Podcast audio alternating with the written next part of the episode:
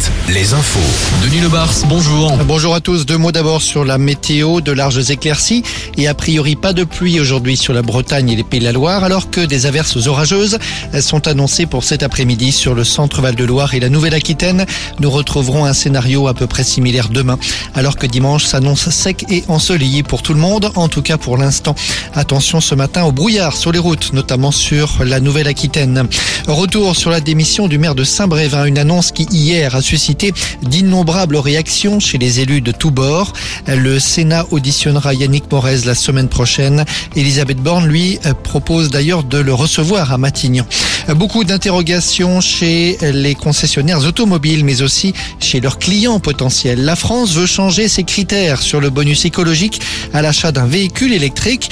Pour en bénéficier, les voitures ainsi que les batteries devront avoir été assemblées en France ou en Europe. Ce n'est pas encore très clair. Rien de très précis non plus sur la date au plus tard, le 1er janvier 2024. Il s'agit probablement d'un nouveau règlement de compte. À Nantes, un homme de 24 ans a été blessé, agressé à l'arme à feu hier vers 19h près du quartier des Dervalières. La victime a été hospitalisée au CHU.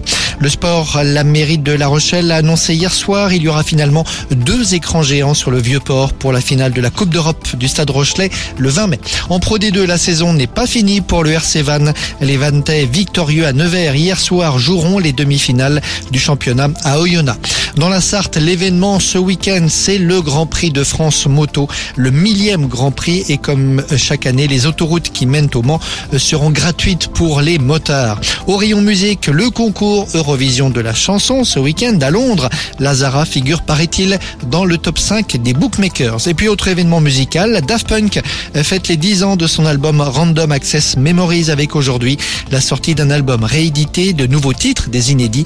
Le duo séparé il y a deux ans s'est reconstitué pour l'occasion. Voilà pour l'info. Prochain rendez-vous avec l'actu à 6h. Très bonne journée à tous.